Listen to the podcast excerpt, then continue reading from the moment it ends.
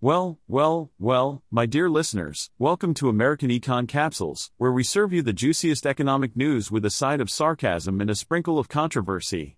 Strap yourselves in, because we're about to dive into the wild world of finance and economics like never before.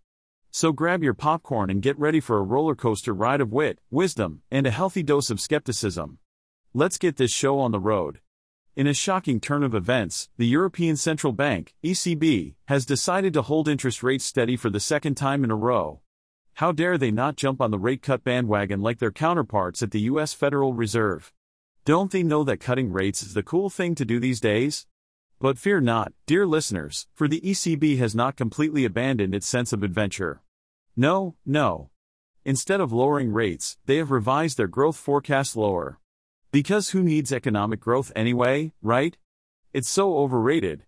According to the latest staff projections, the ECB now expects average real GDP to expand by a measly 0.6% in 2023, down from the previous forecast of 0.7%.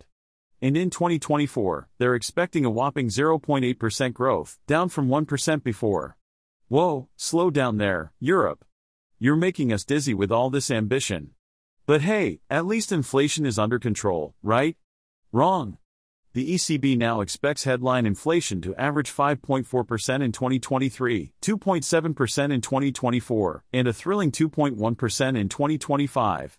And let's not forget the cherry on top, they've also released a new estimate for 2026, at a mind blowing 1.9%.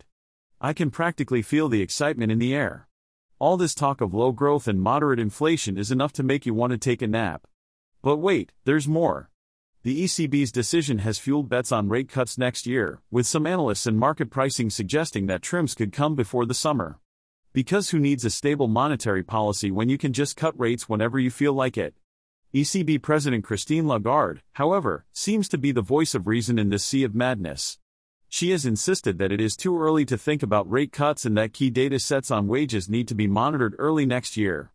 Oh, Christine, always the spoiler of fun.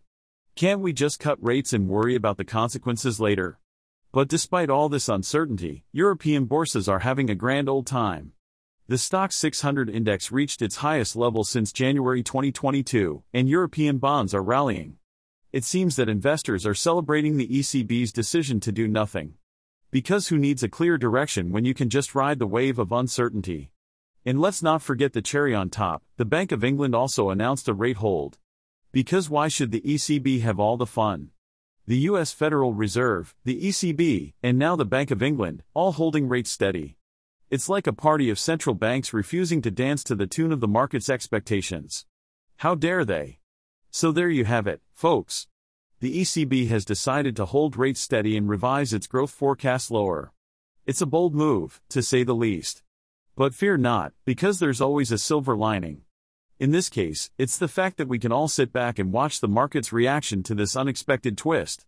Who needs predictable monetary policy anyway? Well, folks, it's been a wild ride, but that's all the time we have for today's American Econ Capsules.